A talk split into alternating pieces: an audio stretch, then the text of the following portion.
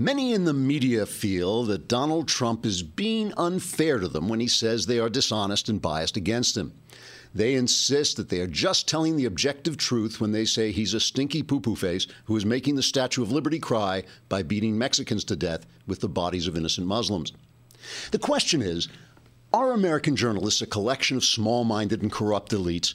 So mesmerized by Democrat talking points they couldn't find their way to objectivity with a map and a flashlight because they're so busy raking in millions of dollars from their corporate overlords that they can't examine the belief systems that have turned them into low, narrow minded, dishonest, and blithering buffoons?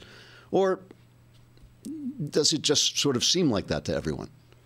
The fact is, recent studies of American journalism since the election of Donald Trump have found that reporting has become so inaccurate that the phenomenon can only be accounted for by either dishonesty, hysteria, hysterical dishonesty, or dishonest hysteria, or hysterical dishonest hysteria about hysterical dishonesty. For instance, the New York Times, a former newspaper, recently ran a story headlined, How Trump's Rush to Enact an Immigration Ban unleashed global chaos. It later turned out there was no global chaos, although one New York Times editor was found running around in circles in the Times men's room until he ricocheted off the stalls. The ed- editor later confessed he was upset because he had discovered he was a heterosexual male instead of a New York Times editor. In another instance, NBC reported that the Trump administration had eased sanctions on a Russian intelligence agency. It turned out that the sanction change was a small technical adjustment to free up trade. NBC corrected the story, saying they had made an honest mistake by lying because they were corrupt Democrats trying to give the impression that Trump was soft on Russia. The Washington Post's Josh Rogin published a bombshell report claiming that the State Department's entire senior management team had resigned, part of what Rogin called an ongoing mass exodus of senior Foreign Service officers who don't want to stick around for the Trump era. The story turned out to be completely false, and Rogin apologized, saying he had only meant to spread panic and discord and make the administration look bad because he hated them so much it made his stomach hurt and he couldn't sleep at night. And sometimes when he was in the shower, he would just cry and cry and cry. Other false stories from the media include Trump's threat to invade Mexico, which never happened, a Muslim woman who died without medical care because of Trump's travel pause, though she died before the order went out, and of course the bust of Martin Luther King Jr. that was never removed from the Oval Office. Some journalists have defended their error filled reporting. CNN's Wolf Blitzer even went on the air to announce his support for his network, though he was jiggling his beard to spell out help me in Morse code.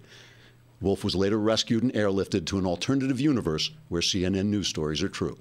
Trigger warning I'm Andrew Klavan, and this is The Andrew Klavan Show. I feel hunky dunky, life is tickety boo. Birds are winging, also singing hunky dunky doo.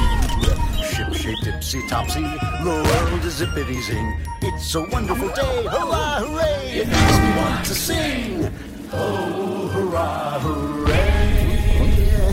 Oh, hooray, hurrah!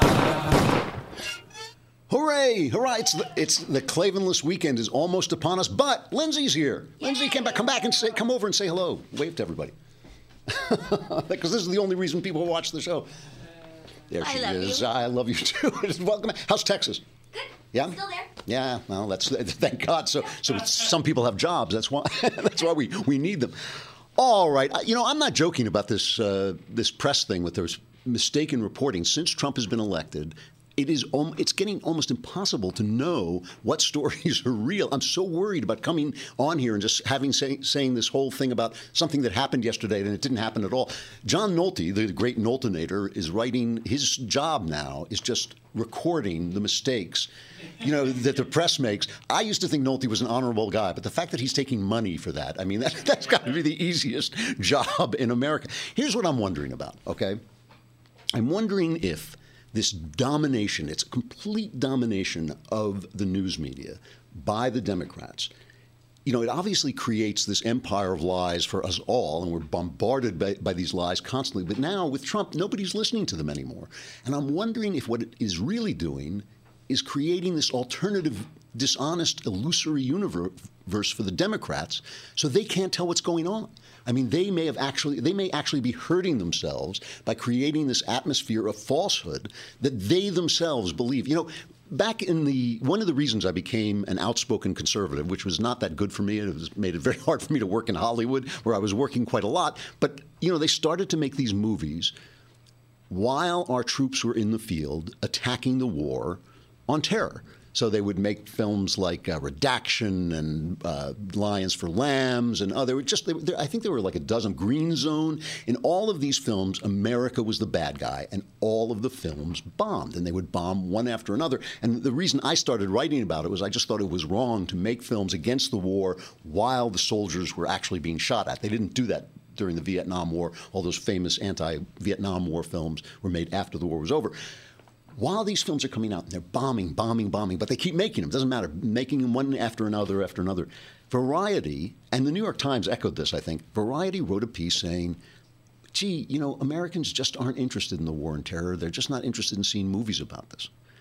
And I was like, do they really believe that? Because, of course, then American Sniper came out which was about the fact that Americans were heroes in the war on terror, and it was one of the top rated R rated films ever made. I think it's number five on the list of box office hits of R rated films. I thought, wow, these guys are so embedded in their own world that they think that them attacking America as the bad guys in a war against these medieval madmen they think that people just aren't interested in the war. You know, this happened just a, f- a few months ago. I had an idea for a Bible story, and I was talking to one of my agents, and he said, "Oh, they don't make Bible stories anymore." And I said, well, "Why not?" You know, they, I mean, Mel Gibson spent like 25 mil or something, and he made a billion dollars on. Well, I said they're just they fail. Look at the Noah picture and Gods and Kings, the one about Moses. And I said, well, you know, when they made Gods and Kings, Christian Bale went on Nightline and said Moses was like a terrorist to the Egyptian empire, Moses was a terrorist, kind of comparing Moses to the Islamic terrorists who were attacking America. And when they made Noah, which was, if, for those of you who've never read the Bible, Noah is, is, you know, the world is destroyed because of sin, but in the movie it's destroyed because we're not environmental enough. So, of course, the people who like the Bible, who believe in the Bible, and who love God and want to see these movies don't show up. And then Hollywood says to themselves, well, they're not making they don't like these movies. So they're living in this complete illusory universe. So watching the news yesterday, this is what brought this to my mind. I started to think like maybe the, they have the Democrats are so wrapped up in the media that they don't understand what the rest of us are seeing. Everybody between New York and L.A. and I'm starting to suspect that there are people in New York and L.A. who are seeing the same thing. So two big stories yesterday that the media is talking about. Talking about one is the judge, Neil Gorsuch, his Trump's appointment to the Supreme Court, made a remark about Trump's remarks about judges because Trump's travel pause went before the Ninth Circuit. Trump felt the Ninth Circuit was being ridiculous. He went in front of law uh, law enforcement officers and he read the statute, which gives him almost unlimited power to ban travel if he thinks there's danger. And so he stands. So stand, play the Trump cut. This is Trump saying, like, how can they not understand this?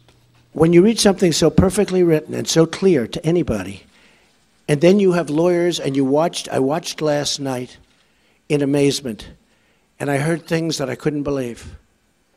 Things that really had nothing to do with what I just read.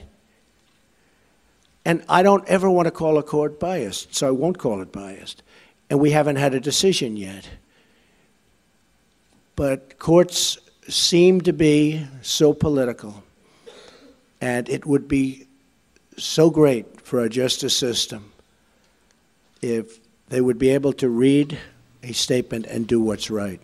So he, does, he doesn't want to call them biased, but I'm not calling them biased, but he's calling them biased, right? You know, one of, yesterday I was talking to a guy. He's he's kind of famous. He's on CNN, and he said, you know, I was talking about the way Trump plays with the truth, the way he just kind of overstates things and all this. And this guy said, you know, people know the difference between a BS artist and a liar. A liar says if you want your to keep your health plan, you can keep your health plan, and then you can't. That's lying. A BS artist blows things up a little bit. You know, he says this is going to be the best thing that ever happened. This is going to be, and, and he said Trump is not is a BS artist because he does what he says he's going to do. So he's not a liar but he does BS a lot, you know, and this is and this is what's throwing the press off. And one of the things that what he said, there was a lot of truth to it. When they people stood up, you know, uh, Byron York wrote about the arguments before the Ninth Circuit. He said one of the things that was so amazing was that both sides seemed to know nothing about some of the most basic real world issues surrounding the case. He says the judge on the U.S. District Court who stopped the order believed that none of these uh, countries that Trump has banned refugees from have had any effect, have had any, have none of the people from those countries have committed terrorist attacks. And Robart asked a Justice Department, Department lawyer, how many arrests have there been of foreign nationals from those seven countries since 9 11? And the lawyer said he didn't know. Robart said, let me tell you, the answer to that is none, as best as I can tell. And what he was getting, he was getting information from CNN. But the fact is, that's not true. Okay, there's, there, they have committed uh, acts of terror, and they have been arrested, and people have been, you know, these are some of the guys who are on the uh, law enforcement's radar. Okay. So Neil Gorsuch is making the rounds on Capitol Hill. He's talking to a senator. He talks to a Democratic senator, uh, Rosenthal, and uh, Richard Rosenthal. I think he's from Connecticut. And Rosenthal now goes before the press and tells the press what he said in this, what Gorsuch said in these private conversations. I said to Judge Gorsuch that I find these attacks on the judiciary absolutely abhorrent and unacceptable. And I asked him to express his criticism and to condemn these kinds of public attacks on an independent judiciary. And at that point, after some back and forth, he did say that he found them to be disheartening and demoralizing. But my view is this condemnation has to be public, direct, explicit, because he has to show the American people that he will be independent, more than just a rubber stamp, for a president who has launched a series of blistering and bullying attacks on the American courts, anticipating, in fact, to blame them for any terrorist incident that may occur if his side of this case on the immigration ban is not upheld. So, the New York Times, which has been doing this really interesting thing, I wake up every morning, five about five thirty in the morning, and the first thing I do is I, I read the Bible a little bit, and then the next thing I do is I look at the New York Times. I do this so you don't have to. This is the kind of uh, selfless thing I do for you people. I read the New York Times so you don't have to, and they are so biased. But later, when I go back and look at the stories, they've all been fiddled with. They change them because I'm reading it online, so they can change it without leaving any trace of the fact. Yes. So today, this is how they covered this story Trump shoots the messenger. I, I called him Rosenthal. His name is Senator Blumenthal. That was my mistake. Sorry. Senator Blumenthal. Trump shoots the messenger because what Trump did was he complained about the fact that Blumenthal came out and talked about what was a private conversation, which is not the typical thing. Usually, these appointees can go and talk to the senators, know that they're protected. There's a private conversation. But Blumenthal wanted everyone to know this was going on. So they said this is their headline is Trump shoots the messenger. And they say it was a bit of a kiss and tell moment. It's not serious that he violated this uh, confidence, but it's a bit of.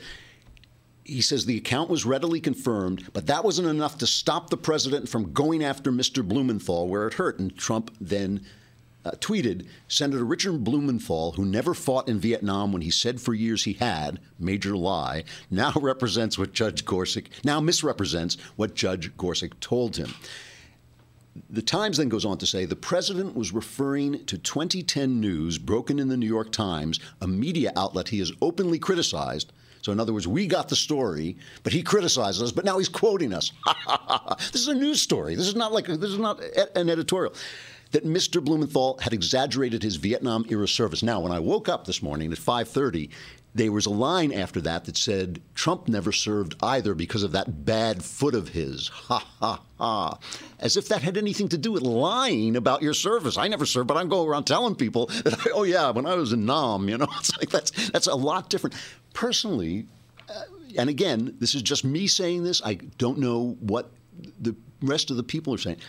I thought really well of Trump that he was offended that he didn't say, oh, Gorsuch shouldn't have said that oh, Gorsuch shouldn't have attacked what I was saying.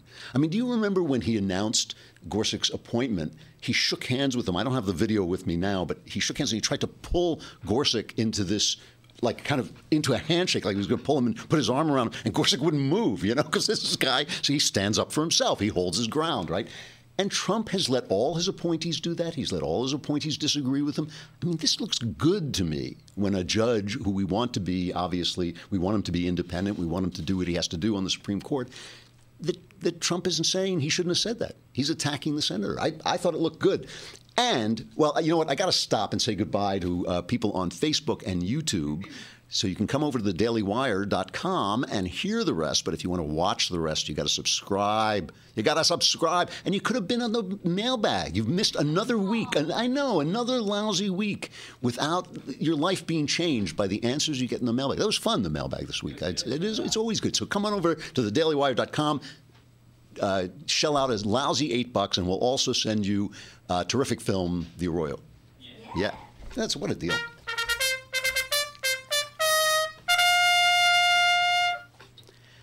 Okay, the second story that's that's big, and this this is real to me. This is hilarious. Jeff Sessions confirmed for uh, Attorney General. I mean, we're not we're not going to do the Trump uh, happiness montage again. I think we, we don't want to overplay the Trump happiness montage. But I myself, you can see the bags under my eyes. I'm just getting tired of winning so much. I mean, it's just too much. It is too much winning. I wrote to the president. I said, Mr. President, please, it's too much winning. so Sessions, I mean, this they they sit there and they attack this guy for as a racist which is the it's the only thing they know how to do. It is the only thing in their playbook. And Sessions was confirmed, and he was very graceful about the whole thing. This is the second uh, Sessions cut, number two. I've always tried to keep my disagreements from being personal. I've always uh, uh, tried to be courteous to my colleagues. Still, tension is built in the system, right? It is there. Uh, and the plain fact is that our nation does have room for Republicans and Democrats. That's what freedom is all about. I'm fairly firm, I got to say, in my convictions, but that doesn't mean that all of us have to agree on the same thing. We need latitude in our relationships. And so let's agree on what we can agree on, and I suggest that to my colleagues as I leave here and, and uh, take action uh, where we can agree on things. But denigr- denigrating people who disagree with us, I think, is not a healthy trend for our body. well, he's alone in this because the Democrats, first of all, the Democrats didn't, not one Democrat voted for him. I think it was uh, unanimous. And this is compared to all the um, uh, Obama appointments who were confirmed by voice vote unanimously. All right, but the big story, according to the press, is Elizabeth Warren. And we showed a little bit of that yesterday. She was silenced, as she says. Though if she was silenced, how come I can still hear her? I mean, if like, you know, we're not very effective in silencing her. But she violated Rule 19, which says you're not allowed to, um, you know, impugn the motives of a senator. She was reading, at the time they stopped her, she was actually speaking on her own, but she had just been reading uh, a letter from Coretta Scott King written 30 years ago, 1986 about this case, this case is so complicated that it's impossible. You know, Sessions, a, three people were prosecuted for they were using um, black voters' proxy votes. So they were absentee ballots, essentially, they were bringing in. And there were charges that these ballots were being changed. And some of the people who were complaining about this were black candidates. There were black candidates who were complaining about it. And uh, Sessions was Attorney General of the state, and he started to investigate. His people started to investigate. And they didn't get a good case. Some of the people changed their testimony later on. And Sessions was just in on the, the end of it. And basically, they, they got thrown out of court. The, you know, the, the, the uh, thing was put aside. And Coretta Scott King felt that this was an assault on black voting rights, which it clearly, when you look at it, it clearly was not intended to be that way. So here's Liz Warren reading, uh, or what do they call her, uh, Pocahontas, because she pretended she had Indian blood. We've been calling her uh, Chief Spreading Bull, which I think is pretty good too. Uh, she's she's reading this and she's making the speech, and she is warned by the president of the Senate to knock it off. The senator is reminded that it is a violation of Rule 19 of the standing rules of the Senate to impute to another senator or senators any conduct or motive unworthy or becoming a senator? Uh, Mr. President, I don't think I quite understand. I'm reading a letter from Coretta Scott King to the Judiciary Committee from 1986 that was admitted into the record. I'm simply reading what she wrote about what the nomination of Jeff Sessions to be a federal court judgment and what it would mean in history for her. This is a reminder, not pertinent necessarily what you just shared. However, you stated that a sitting senator is a disgrace to the Department of Justice. Uh, I think that may have been and, Senator and, and, and this. Although I would be glad to repeat it in my own words. The rule applies then I'm, to, to imputing conduct or motive through any form or voice to a sitting form of words includes quotes, articles, or other materials. So she's she says she'd be willing to say it under her own in her own words. He's telling her not to do it. She starts doing it again. Mitch McConnell gets up and Mitch slaps her, and uh, and, and, proving proving really it was one of I thought it was one of McConnell's best moments because he has been picked on for eight years that he never does anything, and now he sees that he can start to move. Okay, so it's race, race, race, race, race, right? This is Jeff Sessions, terrible, terrible races. What an awful, awful guy. This it reminds me of this, and it's not working right? It's not working. Obviously, the public is not backing this, and the and the in 1986 they caved you know, Sessions pulled out. And that's not happening anymore. Nobody is doing that anymore, and they can't understand it. What it reminds me of is there was a book called Being There, which was made into a fairly funny movie with Peter Sellers about an idiot who is raised in a garden, and he's supposed to be like a sort of innocent. And he, the guy who keeps him, takes care of him, dies, and he goes wandering out into the city, and it's the 1970s, so the city is an absolute madhouse. It's just crime going on. And all he ever does is tend his garden and watch TV. So he has a remote control. And whenever he sees something he doesn't like, he presses the remote control and he can't understand why it doesn't go away, you know? And that's what the Democrats remind me of. They keep pressing the racist button and they can't understand why the thing they're pointing at doesn't go away anymore. So now this poor silenced Elizabeth Warren is everywhere. She's on every show, and she's just, it's all about, it's all, it's not about me. It's all about Coretta Scott King. You know, play, show the way NBC played this. They're, they're just trying to show the way they're playing it as if she's a, a feminist hero. This is the NBC cut. A stunning standoff on the Senate floor. Senator Elizabeth Warren reading a scathing 1986 letter from Martin Luther King's widow, criticizing Attorney General nominee Senator Jeff Sessions' record on civil rights. Just one more technique used to intimidate black voters. Republican leader Mitch McConnell interrupting. I call the senator to order under the provisions of Rule 19. Invoking an arcane rule that prohibits attacking another senator. She was warned. She was given an explanation. Nevertheless, she persisted. Within hours, that quote became a feminist battle cry. Already printed on t shirts. Hillary Clinton tweeting, She persisted. So must we all. Do you think what Senator McConnell did last night was sexist? I think what he did was wrong. I think that. But it wasn't reading, sexist? I think reading the words of Coretta Scott King on the floor of the United States Senate honors the Senate. Oh, boo hoo! Let me play a sad song for you on the world's smallest violin. Elizabeth Warren, the second winner of the Andrew Klavan Smallest Violin Award. so it's all about race. It's all about Coretta Scott King. Now, and and the, and the press thinks this is going over. I mean, you heard her saying like, "Was it because you're a woman? Was it because you're a woman? It was because you're a woman. Was it? it was because you're." They think this is going to go over big time. They think they've got and and you know everybody is saying this. CNN had a piece. You know, this is backfired. You know, this is backfired by they've handed the liberal firebrand a megaphone. Says. Uh, says CNN. You know, this is the this is the thing they think is going to set the base on fire. I mean, listen, here is Glenn Thrush a New York Times White House reporter. Okay, listen to him describe this. Listen to the, the relish he gets out of this. Go ahead. This is party building. You know, we the Democratic Party had a real enthusiasm problem in 2016 with Hillary Clinton at the head of the ticket. What we have here is an example of a woman, and, and you show the, uh, the Bernie Sanders tweet. He wasn't shut up. Mm-hmm. Ted Cruz wasn't shut up when he had. Uh, when he called McConnell a liar. When he called McConnell a liar on the Senate floor. But you have here is a woman reading a letter by a black woman who was married to the most sainted civil rights leader in history being shut up on the floor of the United States Senate by a white male from the South. If that doesn't get the Democratic base riled, I don't know what would. Now, if I'm an editor at the New York Times and the New York Times was still a newspaper and my White House correspondent couldn't tell the difference between the Democrat Party and we, when he mentions the Democrat Party, he says we, and then he says, I mean the Democrat Party, you know, you're fired. I mean, that's the end, that would be the end of your career on my newspaper because that is just unacceptable. Luckily, the New York Times is no longer a newspaper, so Thrush doesn't lose his job. Here's the problem: Alveda King, who is Martin Luther King's niece and worked for Coretta Scott King as her uh, publicist, as one of her communications people, uh, she goes on Fox, and this is what she has to say.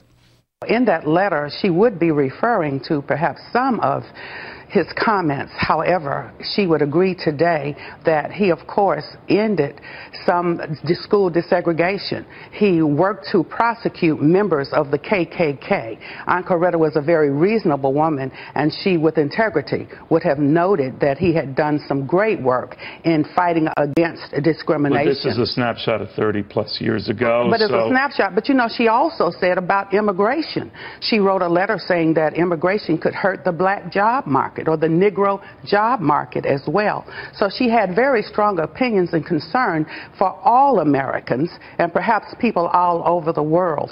And I believe certainly that if she could look at the record of Senator Sessions today with integrity, she would say, well, he has worked to prosecute the Ku Klux Klan. He has worked to desegregate public schools. So it's almost like a bait and switch. Stir up the emotions, use the name of King, and my name is Alveda King.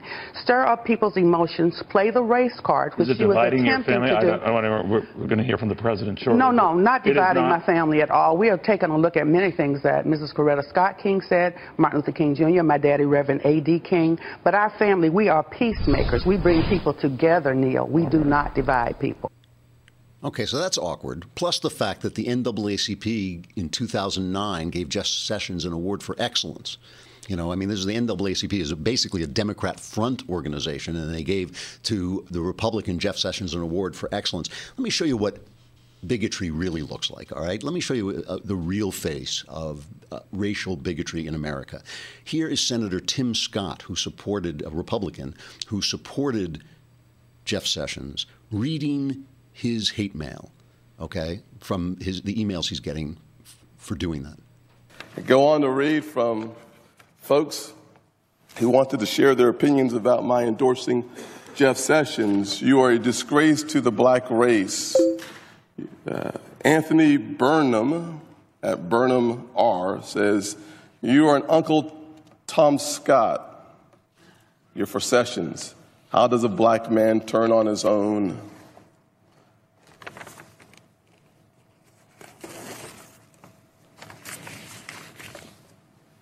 Anthony B. from at Political Art says Senator Tim Scott is not an Uncle Tom.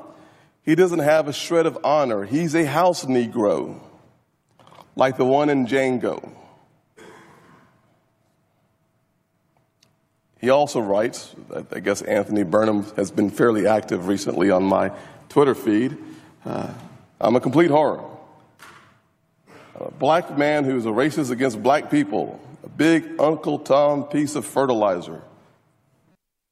You are a disgrace to your race. I left out all the ones that use the N word. Just felt like that would not be appropriate. Yeah, okay. So that's not being played over and over and over again. Elizabeth Warren uh, breaking the rules and being treated as if she were a senator who had to obey the rules like everybody else. That's being played over and over again. Glenn Thrush, who can't decide, the New York Times reporter who can't distinguish between the Republican, the Democrat Party, and himself is telling us, oh, a woman was shut down by a white male from the South. That's the narrative. That's the narrative they want to play. Why aren't people buying it? Why? Because nobody's listening to them anymore. You know, a new poll, uh, an Emerson poll, showed that Trump is more trusted than the media, okay? 49% of those polled see Trump as truthful, 48% disagree, so it's split down the middle. Those are numbers, says John Nolte, those are numbers our media would kill for because only 39% find the media truthful. So more people find Trump truthful than find the media truthful, which means that people understand the difference between BS, and Trump is a BS artist, he's a businessman who negotiates with BS, and lies. And this is the media is full of lies. And here is the ultimate problem House Democrats get together and they're plotting strategy at their annual retreat this week. This is from McClatchy, okay? They see themselves on the rebound, but they have a long, hard road ahead. As they gathered in Baltimore Wednesday for their three day conference, Democrats were unusually upbeat. Protests against President Donald Trump have been energetic and ongoing. Incoming, incumbent presidents' parties historically lose congressional seats in the midterm election, and Donald Trump's approval ratings are unusually low for a new president. But the path to regaining political relevancy for House Democrats, who have 193 of the House's 435 seats, remains an uphill climb, with the party's support increasingly limited to the coasts and big cities. So the places where they have support, they already have representation, and the places where they don't have representation, they have no support. I think they think this Elizabeth Warren thing is a big deal. I think the rest of us think it's nothing. I think what Trump is doing, what tr- Trump is moving so fast and doing so much stuff that he's the news. He is the news. Nothing they do is going to remain in the news. And all we see of the Democrats is protests, burning, violence, uh, victimhood. Oh, poor, she's a poor woman. Oh, the poor blacks. But we know this stuff is old. It is old. And I just think by controlling the press, by controlling the press, you know, they made fun of Kellyanne Conway for using the phrase alternative facts. Okay, fair enough. But they live in an alternative universe. They live in an alternative world. And if, if Trump brings the economy back, if some of that rebound goes into minority communities, I'm telling you, like, they're not even going to have New York and LA anymore. That's why they fought Betsy DeVos so hard because black people know their schools are failing. They know their public schools are failing. They're moving in larger and larger numbers into charter schools.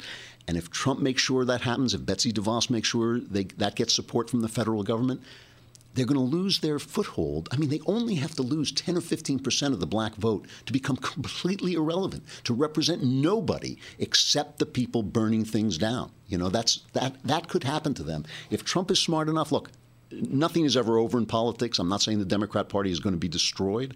I'm simply saying they're going to have a long, hard road if they don't start talking to the rest of us and come out of their bubble where this alternative universe in which they're living. All right, that's it. That's it. You guys are on your own. Next three days, you're done. I'm going to Colorado. I'll be speaking there at some beautiful hotel, the Broadmoor. I don't know why I agree to do these things. You know, I mean, I don't mind going to places and talking about God, but when I go before conservatives and talk about the culture, which is what I'll be talking about, they look at me. I swear, it's like huh? You know, why the, why the culture? Why should we worry about the culture? We're winning. Everything's good. You know, why would we? And then when they start to lose, it's like, why did we lose? And you go like, because the culture. Oh yeah. You know, how come how come we don't have Jon Stewart? You know, it's like because you didn't do anything while you were ahead. Anyway, I never give up, so I'm gonna keep going back there. And the hotel looks nice too. My final stuff I like for the week is uh, Diana Krall, one of my uh, one of the terrific uh, kind of what would you call it, cabaret singers. I want to dedicate this to the media, to the news media, uh, that they're un- under fire from the Trump administration. This is a great song called Cry Me a River. I'm Andrew Klavan. This is the Andrew Klavan Show. Survivors of the Klavanless Weekend gather here on Monday, and we'll work it all out. Now you say